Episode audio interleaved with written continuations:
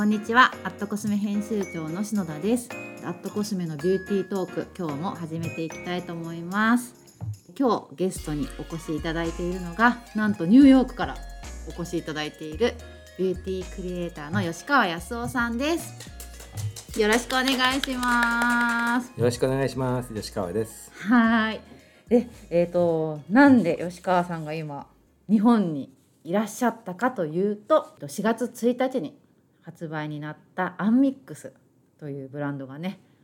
新たにスタートしたのでそれで今日本に来ている吉川さんです。はいそうなんですよね。えっと2月の初めに来て、でちょっとこっちの隔離期間を2週間終えて、そしてその後活動して今日に至るって感じです、ね、はい。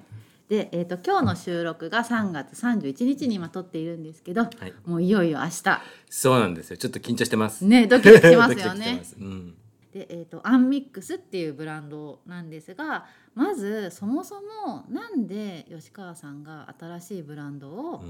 スタートしようと思ったのかっていうその、そうですね。伺いたいなと思ってます。えっとまあ、えっと、僕前も化粧品作ったことあるんですけど、はい、ちょっと長い間10年ぐらいかな、うん、10年ちょっと。うん、で、えっとまあ、その時に、まあ、いろんなことを経験して、えっと、化粧品の作り方とかもいろいろ勉強させてもらい本当に化粧品を作るっていうことの全てとは言わないけれども、えーとまあ、自分で好きなものを作れるぐらいの経験を積んできてねそれはそれですごく良かったんですけれどもまあそこから離れることにね数年前になったんですけれども、はい。えー、でそれで、えーとまあ、その後に考えた時にやっぱりその時に伝えていたメッセージ今までのビューティーっていうのは数千年前にやっぱり遡った美容の歴史、うんうん、ね、その歴史の中で出来上がった、えっと、ずっと普遍的な変わらない理論をやってるわけですけれどもそろそろ変わっていかなきゃいけないなってすごくその時思ってたんですよ。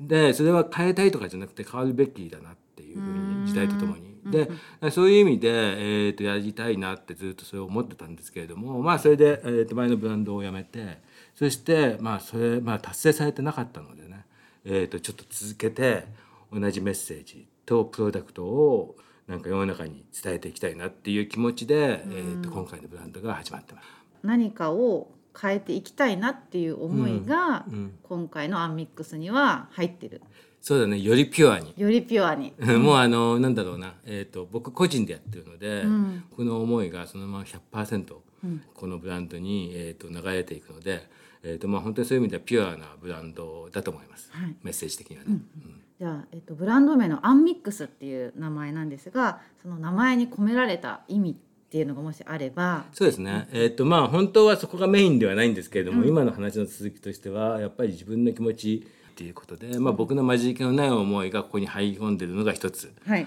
だけどもう一つ一番大きなのは、うん、えーとまあ、アンミックスって僕にとってはその後の言葉は消しているんですけれどもあえて。アンミックスラブっていうイメージがあるんですね。うん、で、えーと、混じり気のない愛、うん、えーと、もう混ざってない愛。でそれは何かっていうともう絶対的にもう誰かに対して混じり気の愛ない愛なんて出したことあります？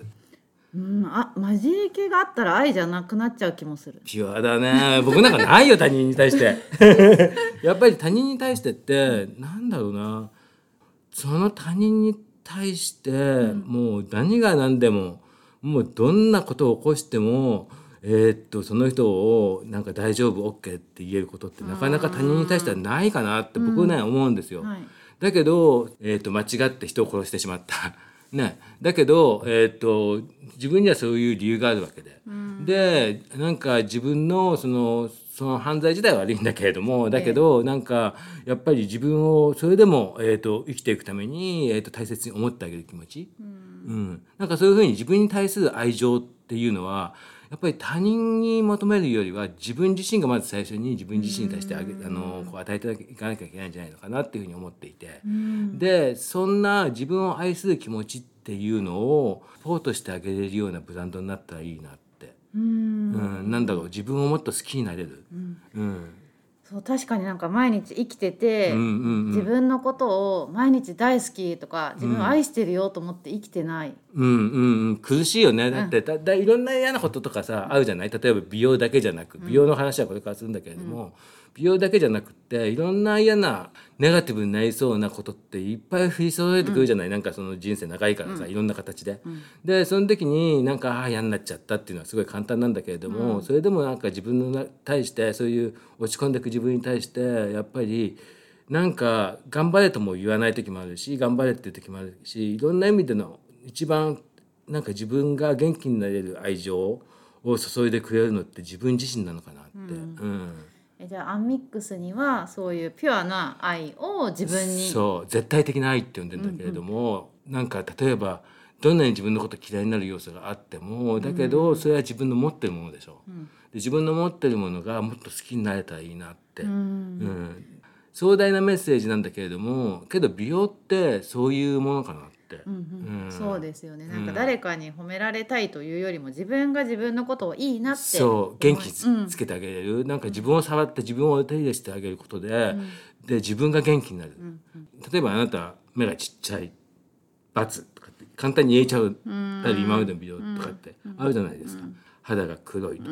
×でなんか今美白っていう言葉すらもすごく一応なんか世の中で検知されてるけれども、され始めてるけれども、はい。ただそういうルールに乗ったものじゃなくて本質的なことを考えたら本当に世の中の世界中の人たち日本人も含めていろんな肌色の人がいて、うんうん、いろんな肌色で生まれてくるじゃないですか。はい。でその中でこの肌色が一番綺麗だよねなんていうことはなんて馬鹿げてんだろうって、うん、うん、色一度七難隠すとかなんかそういうふうな言葉がやっぱり人の心をそうじゃない人肌色の人に対して、やっぱり辛い言葉になってきちゃったりするじゃないですか。うん、そうですよね。で、うん、そういうのを、まあ、メディアとか情報として受け取ると、うん、あ自分ってダメなのかもっていうそうそう。やだわ自分の肌の色がもっと白くなるとっていうふうに努力するメッセージになってしまう。けど努力ってする必要あんのかなってそんなことで。そうですよね、だって生まれ持った肌がそれなんだからそれでいいっていうそもそも。しかもそれ綺麗。うんうんうん、綺麗でしょ？なんかそのなんだろうなちょっと濃い肌色とか、うん、ちょっと黄色い肌色ちょっとピンクの肌色全部綺麗じゃないですかそれぞれ。うん、うん、なのになのにそうじゃなくって肌が白い方が綺麗ってそれが間違ってると思うんですよ。なんか間違ってなければそれでいいと思うんですけれどももし仮に肌色を白いのが一番綺麗なんだとしたら現実に、それはしょうがないことだと思う。だけどそうじゃないから、だから、えー、っとそういうことを言葉に発してしまっていた今までの美容っていうのをやっぱり変えていくことができたらなって。うん、そんな思いでアンミックスを立ち上げたっていうことですよね。はい、私最初にこのアンミックスの資料を拝見したんですけども、うん、1ページ目にまずこの「感謝を込めて」っていうのがすごいなと思って、うん、この「感謝を込めて」っていうそのここの吉川さんが書いた。書きたかったんですよ、ね、それを聞きたいです。もうねなんかね、まあ、それは結構最近の気持ちなんですね、うん、ここ数年間本当やっぱり自分の中で一つのこういうふうなプロジェクトをたった一人で作り上げていくっていう苦しみをねやっぱり自分の中で感じた時に結構何度もねマジでやめやめたいなと思ったんですよ、うん、だって向いてないから なんかあの本当にクリエイティブは好きなんですけれども、はい、だけどブランドを作るってそういうクリエイティブだけじゃなくいろんななんか数字の クリエイティブとか、はい、なんか社会的ななんかこうものを作る時のプロセスとかあるじゃないですか、うんすね、全然向いてなくって。でなんかどちらかっていうともうやめたいなって本当に何度も思って。だけどやっぱり続けられたのって本当に世の中の存在があったからかなって。いろんな人がやっぱり応援してくれる気持ちとかそういうのがやっぱり自分をちょっと前に進めてくれたなって思うとやっぱりねこれ自分のパッションだけだったら絶対できなかったと。うんそう思うとやっぱり本当にありがとうっていうのが最初に来たかなって、うん、じゃあその吉川さんのプロダクトを待ってくれてた人たちとかに対して、うん、あと、うん、なんとなくそういうものが必要だって感じさせられるような世の中の言葉とかもね、うん。でそういうのも含めてなんか自分がそこに対してできることがある。自分のキャリアの中でできることがあるっていうことと、はい、あとそういうふうな僕も感じてるっていうことでなんか多分自分がなんかこの前のブランドを辞めた時に正直そのままゆっくりしたいなっていうのもあったんですよ。だけどえー、っとまあやんなきゃいけないミッション、うん、ブランドをやめ前回のブランドをやめてから新しいのやろうっていうまでって結構期間があったのかそれともすぐやろもう全然期間空いてない。ううん。あのえっ、とやめるべきだ僕はこうあのこうもう離れていくんだなって思った瞬間に、えっとこれをじゃあ僕の思いをどうやって伝えていかなきゃいけないんだろうって、もう1秒も、えっとジェットラグなく、あうん。そこに行って、自然になっていうか終わってなかったんですよ自分の中で。うんだから、えっとそれで続けていく、だけど続けていこうとした時に結構大変だなって思って。ティースプーンではい富士山持ってる感じ、すごいすごい壮大じゃないもうねどこ住んでんのかどんだけ住んでんのか全然想像つかないんですようん。田舎で仕事してる時に。じゃあ早速アンミックスのあのプロダクトのお話に伺いたいんですけど、はいえー、と4月1日にリップ1色でテクスチャーの違うのが2種類。はい、とあとベース。ベース。の、えー、と3つのプロダクトだけで始まる、一つの色から始めたかったんですよね。うんうんでそれはあのこの今に2つテクスチャーあるんですけれども、はい。基本的に僕にとっては一つの色なんですよ。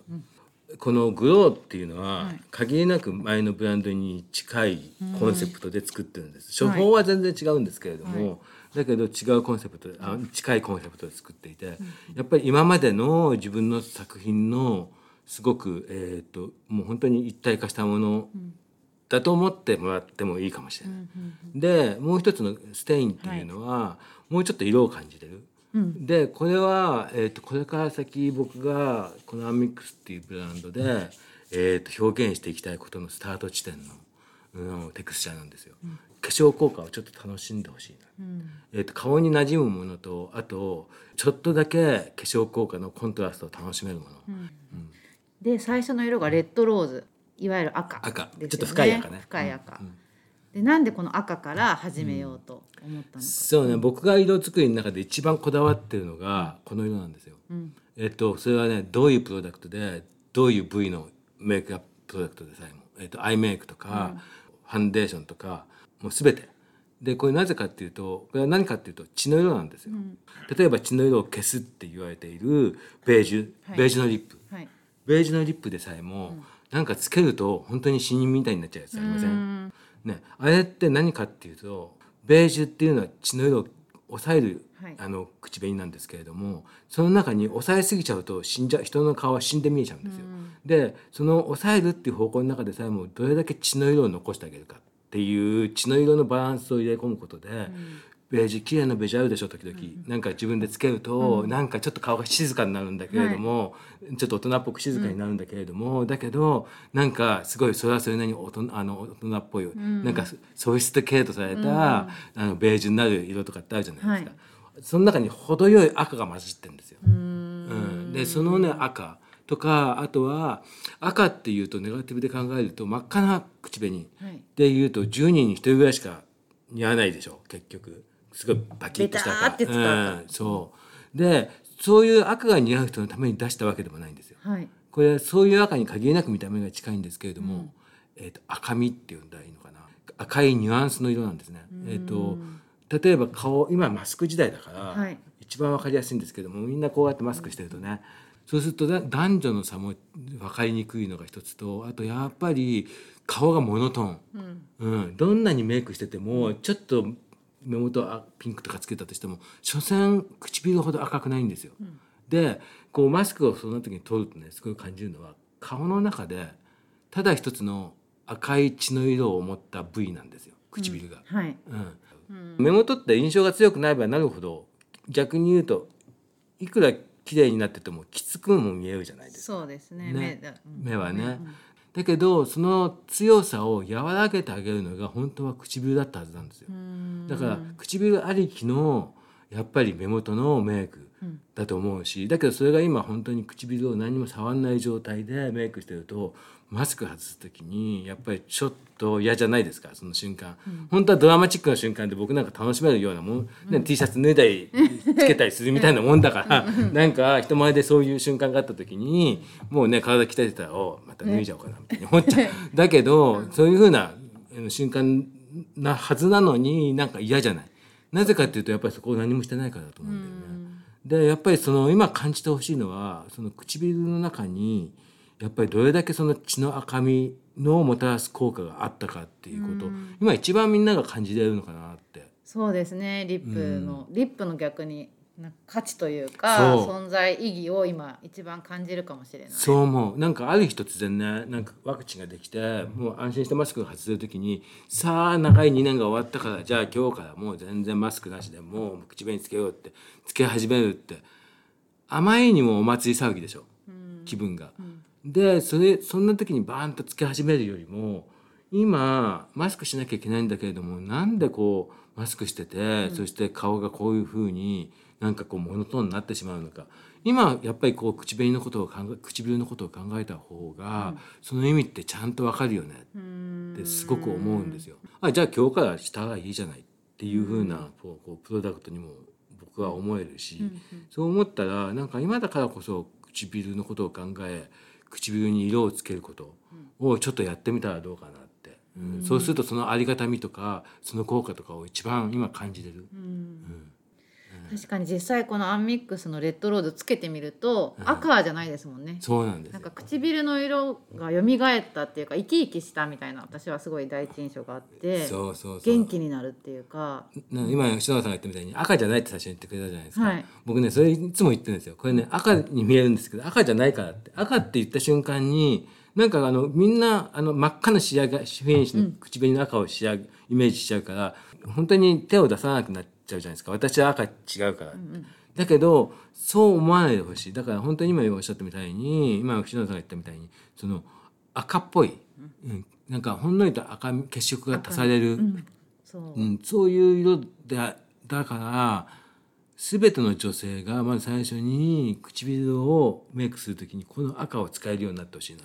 全ての女性に向けてるんですよ。うんそうですよね。だからそんなにいわゆる真っ赤でベターっていうつき方じゃないので、肌の色を選ばない。そうなの。赤、うん。赤っていうとまたね誤解が与えるかも。赤みなのか、うん。でただ赤を鮮やかに入れただけじゃなくって、赤の中にやっぱり青と茶色を入れてるんですね。黒黒黒茶を入れることによって明度と彩度を下げてそしてちょっと,、えー、と青みとかを入れて濁りを入れてる。でそのことによって人間の持ってるくすみの色を少しそこに足してあげてるんですよ。でそれでやっと色がすごくちょっとだけ深みを持って馴染みやすいようになっている。すっごい馴染みますよね。ですよね。うん。うん。なんだろう私あとつけてみて実際思ったのが透け感というか、うんなんか自分のその唇が透けている感じというかそうそうそうそれがすごい良かったなと思って。もうねそこ一番こだわりました、なんか今回作ってて唇の何にも隠したくなかったんですよ。唇の皮膚ってもう限りなく僕にとっては100%魅力的。もう何にも文句言いようがないなと思うんですね。それはどんな唇でも。なんかもう唇乾いてたら乾いてたないにもう不憫なぐらい可愛可愛くなっちゃうんですけれども。不憫なぐらい可愛い、うん。だけど、えー、ともうそこにほんのりとちょうどいい艶色艶があったら、どんな色でももう本当にもう食べちゃいたいぐらい可愛くて。でなんか本当にそういう100%イエスのその唇の皮膚を1%も隠したくないっていう気持ちがあって、えー、とその皮膚感をできるだけ透明にしてあげ透明に見せてあげたい。でそのために化粧膜をめちゃくちゃ薄くしたかったんですよ。うん。で化粧膜例えばこう分厚い赤がついてったら皮膚って消えて隠れてしまうじゃないですか、はい。その赤の厚みがどんどん薄くなってもうフィルムみたいに何も隠さなくなってくるじゃないですか、と透明に近づいてった時この口紅を塗った時薄い化粧膜で覆う。でそれがあまりにも薄いので何も隠さない。だけどそこに顔料をプラスしていってそしてその薄い化粧膜の中に強い発色を入れていくんですよ。そうすると,、えー、と全部透けさせるんだけれどもそこに色の効果だけを出してあげる。うんでもあれですねさっき最初に吉川さんがお話しされてたみたいに、もうそのどの肌の色でも綺麗なんだよ美しいんだよっていうのと一緒で、唇ももうそのものが美しいからうん。そこにちょっとベールをかけてあげる、うん。みたいなリップ。そう僕ねずっとメイク長結構長長く長くやってるんですけれども、僕のメイクの基本って最初にもう人が美しいっていうところから入んないとと僕はスタートできないんですよ。ううん。ん、すごい綺麗だよね。だけど、えー、とここもっとその綺麗さのこういうとこをこう強調した方がいいよね、その否定から入るともう隠す作業になるじゃないですか、はい。そうしたらもうそれって誰でもよくなっちゃうんですよ。もう顔の形もそうだし、えー、と背の高さもそうだしで目の大きさもそうだしで、ま、唇の素材もそう。持ってるものは美しいんだよね。でそれをどうするっていうところからメイクをしていくんですよ。うん。すごいなんかちょっとでもあー自分こういうとこダメだなとか思ってる人がいたら今のね話すごくうん。ね、聞いてほしいなって思いました、ね。なんか人間って綺麗に生まれてると思いません？男も女も。もともと。だからもうそこを疑ったらもう本当に人として生まれたことにが間違いみたいになっちゃうじゃないですか。だから人は美しいんだってとこから始まらないと美容って成り立たないじゃないですか。うんでそれをいちいち毛穴がダメ毛穴って人として持ってるもんでしょ？絶対ありますよね。絶対ある。それを埋めこ埋めて潰した時に人は病気になってしまいますよね。でなんか産毛だってそうですよね。いっぱい生えてますね。うん。いろんなもの肌の、えー、とキメっていうものもやっぱりその凹凸、えっ、と若い時からずっと持ってるものでそれが平らになった時のどういうふうに見えてくるかっていうのは、やっぱり持ってるものって全てがすごくやっぱりすごく美しいはずなのになんかいちいちびっくりするぐらいそれを否定することで何かをビジネスしようという、そういう人たちが多いように見えて。うん。まあ、ビジネスだけじゃなくてもそのなんだろうなその価値観美の価値観みたいのがちょっと狭,、狭まっていたっていうのはうん確かにうん。昨今感じられているところではあるなと、うん、確かに。うん思います。なんだろうな。人の持ってるもの、姿形香り匂い全てやっぱり魅力があると思う。うん、でそれを消すのってすごいもったいないなって、そのままじゃなくてそれをうまくアレンジする、なんかお化粧って例えば香水みたいにその体臭を消すんじゃなくて体臭を生かしながらちょっと混ざる混ぜる体臭と、そうすると体臭がありながら体臭の濃い人なんか僕すごいね。あのなんだろう。えっ、と香水すごくいい匂いになる人、うまく混ぜるとすごいいい色の匂いになって、その人だけの香りになるし、ね、そうなんか電車でそっちのついてっちゃったりして、疲れてると本当に なんかふーってついてっちゃったりして。だけどそのくらいなんか人の香りってすっごい魅力的だし、人の持ってる素材って絶対信じた方がいいなって。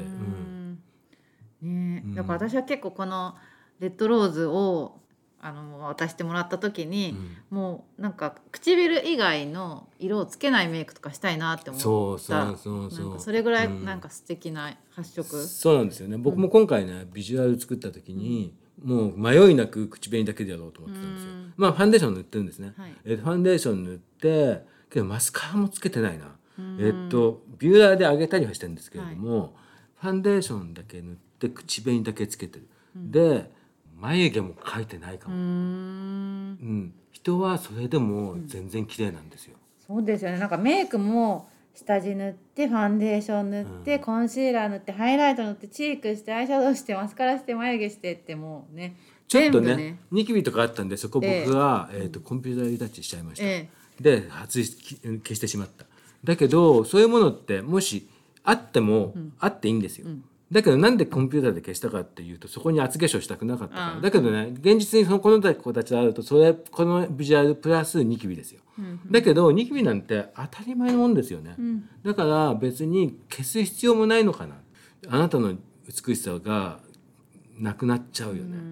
だからそれよりも美しい肌の質感を作り出して最高の状態に見せてあげるニキビなんて今日あるんだって言えばいいだけの話じゃないって。そうなんかでも今みたいにそういう自分はこれでいいんだって思う人が増えたら、うん。人のこともなんかすごく否定とか肯定う。んしなくなると思うんですよね。そう思う、うん。っていうのをこのまずは1本のリップから、うん。まあ、2本テクスチャーが 2, 2種類だけどこの1つの色からスタートはい。してみましょうっていう。はい血色をマスターしてくださいねって、うん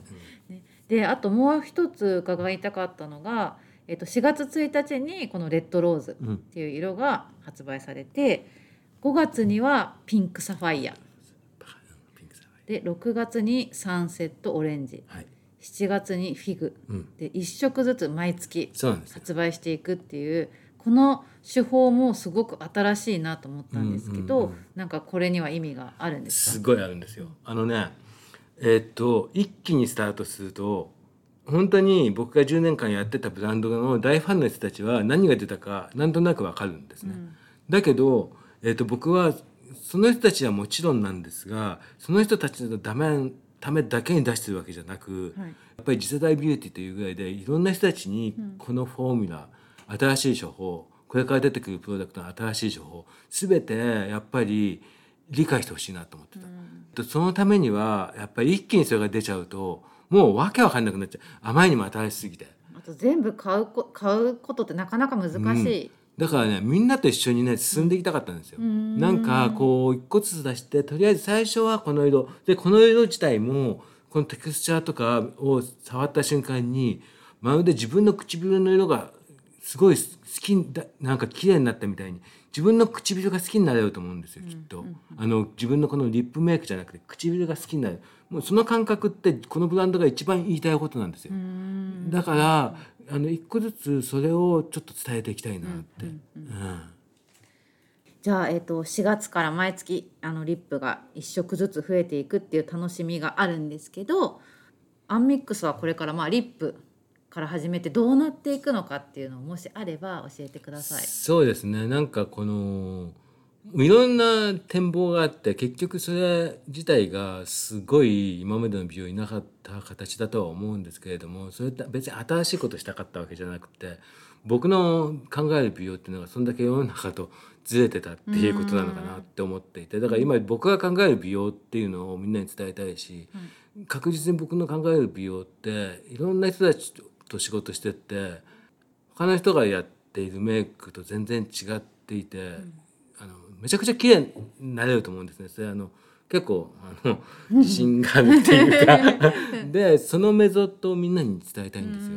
なのでそのメソッドが伝えられるようなラインナップに最終的にはなっていくと思う。絶対これに人が綺麗になるために必要なことっていうのが全てこれから一個ずつ紹介されていくのかなって。うんじゃあこれからはもしかしたらリップ以外のアイも。ちろん。テムももちろん、えっ、ともうアイメイクも含め、肌も含めスキンケアも含め全部。うん、けどこれもスキンケアみたいなもんなんですけれどねこの口紅もね、なるほど。じゃあまだまだリップからスタートしてなんだろうな自分のことをいいなって思えるようなうん。プロダクトがこれからどんどんそう。でまちそれともう一つはなんだろうな。一個一個じゃあやってるからこれ完成しないよねっていうととこもあるじゃないですか、なんかこの状態でね、はい。でこれから先もずっとそれでいいなと思ってるんですよ。なんかこのアンミックスだけで顔を完成させる必要がない、うーん。うん、例えばアンミックスだって限りなく人間のベースの、えーっと美しさっていうのを表現できるけれどもそこに例えばアディクションのようなすんごい強烈な色はい。をワンポイント重ねたり、うん。なんかなあの 3D のすごいキラキラのやつをこうそこにパッと散りばめたりとか、僕が作んないようなプロダクトをそこにワンポイント重ねていく、なんかそんなブランドになれたらなっていうふうにすごく思いだからこそなんか今回もあとアットコスメネクストに入るじゃないですか。えー、と原宿のアットコスメ東京ですね。東京はい、であそこに入ることによって、よそのブランドのものとここのブランドのものを併用してほしいなって、なんか自由にこう、なんか絶対それって健康的だし楽しいじゃないですか。ね。化粧品をメミックスって。そうそれってなんかお洋服を考えたら当たり前のこと前。で、上から下まで一つのブランドでうん。お洋服ね、そう。コーディネートするってことないので、極端に言ったら、だってこの口紅でさえ使い方が分かったら、よそのブランドで僕だってこの化粧品がなくてもこのように仕上げることは僕はできるんですね。でそう考えた時にこれでその感覚が分かったら、いろんなものを使ってこの感覚で仕上げていくことができる、うんなんかそういうふうに最終的にみんななってくれたらそれで僕はもうすごい嬉しいかなって。うん。すごい。じゃあ本当に自分をより素材をこう美しく見せるためのメイクのやり方をアンミックスでうん。習得してねっていう。そう。だからこれオールインワンでも最初にこれ全部このテクニックがここに、えー、ともう入れ込んであるから、誰がやってもそうなるでその仕上がりを見て、よそのブランドでやったらこんな感じに使ったらそうなるし、でそういうふうに仕上げたものプラスそこにワンポイントバーンって、なんか強烈なやつ、なんねそれは。か青いマスカラとか。それはねもう気分でその日の気分でね、うん。試せばいいってことですもんね。ありがとうございます。はい。で、えっ、とこのアンミックスはえっ、と原宿のアットコスメ東京っていうお店にも置いてありますし、あとアットコスメショッピングというアットコスメの EC の方でもお取り扱いがあるので、気になった方はぜひチェックしてみてほしいなと思います。そう思います。なんか本当にね、いろんなブランドとねミックスしながら、えーとアンミックスを楽しんでもらえたらっていうふうに思います、はい。じゃあ最後に何か吉川さん、アットコスメの聞いてくださってる皆様へ一言あればお願いします。そうですね。なんかこれから先もなんかいろんなイベントをやりつつなんか直接、えー、と皆さんにインターネットを通じても直接に近いと思うんですけれども、なんか僕の考えてるテクニック、学んできたテクニックとかをお見せしながら化粧品と化粧品の楽しさを伝えていけたらいいなっていうふうに思います。お化粧って本当に人をきれいにすることもできるけれども必ずしもきれいにするとは限らないっていう部分を持ってるので、ぜひきれいになるやり方をみんなが習得してもらえたらどんなメイクしてもらっても僕はもう素晴らしいと思う。ああすごい、絶対みんなそのメイクのやり方知りたいはずなので、これからもねアットコスメとかでもお知らせできたらいいなと。やりましょう。ね、はい。やりましょう。ははいい。では今日はどうもありがとうございました。どうもありがとうございました。はい。ビューティークリエイターの吉川康夫さんをゲストにお迎えいたしました。ありがとうございました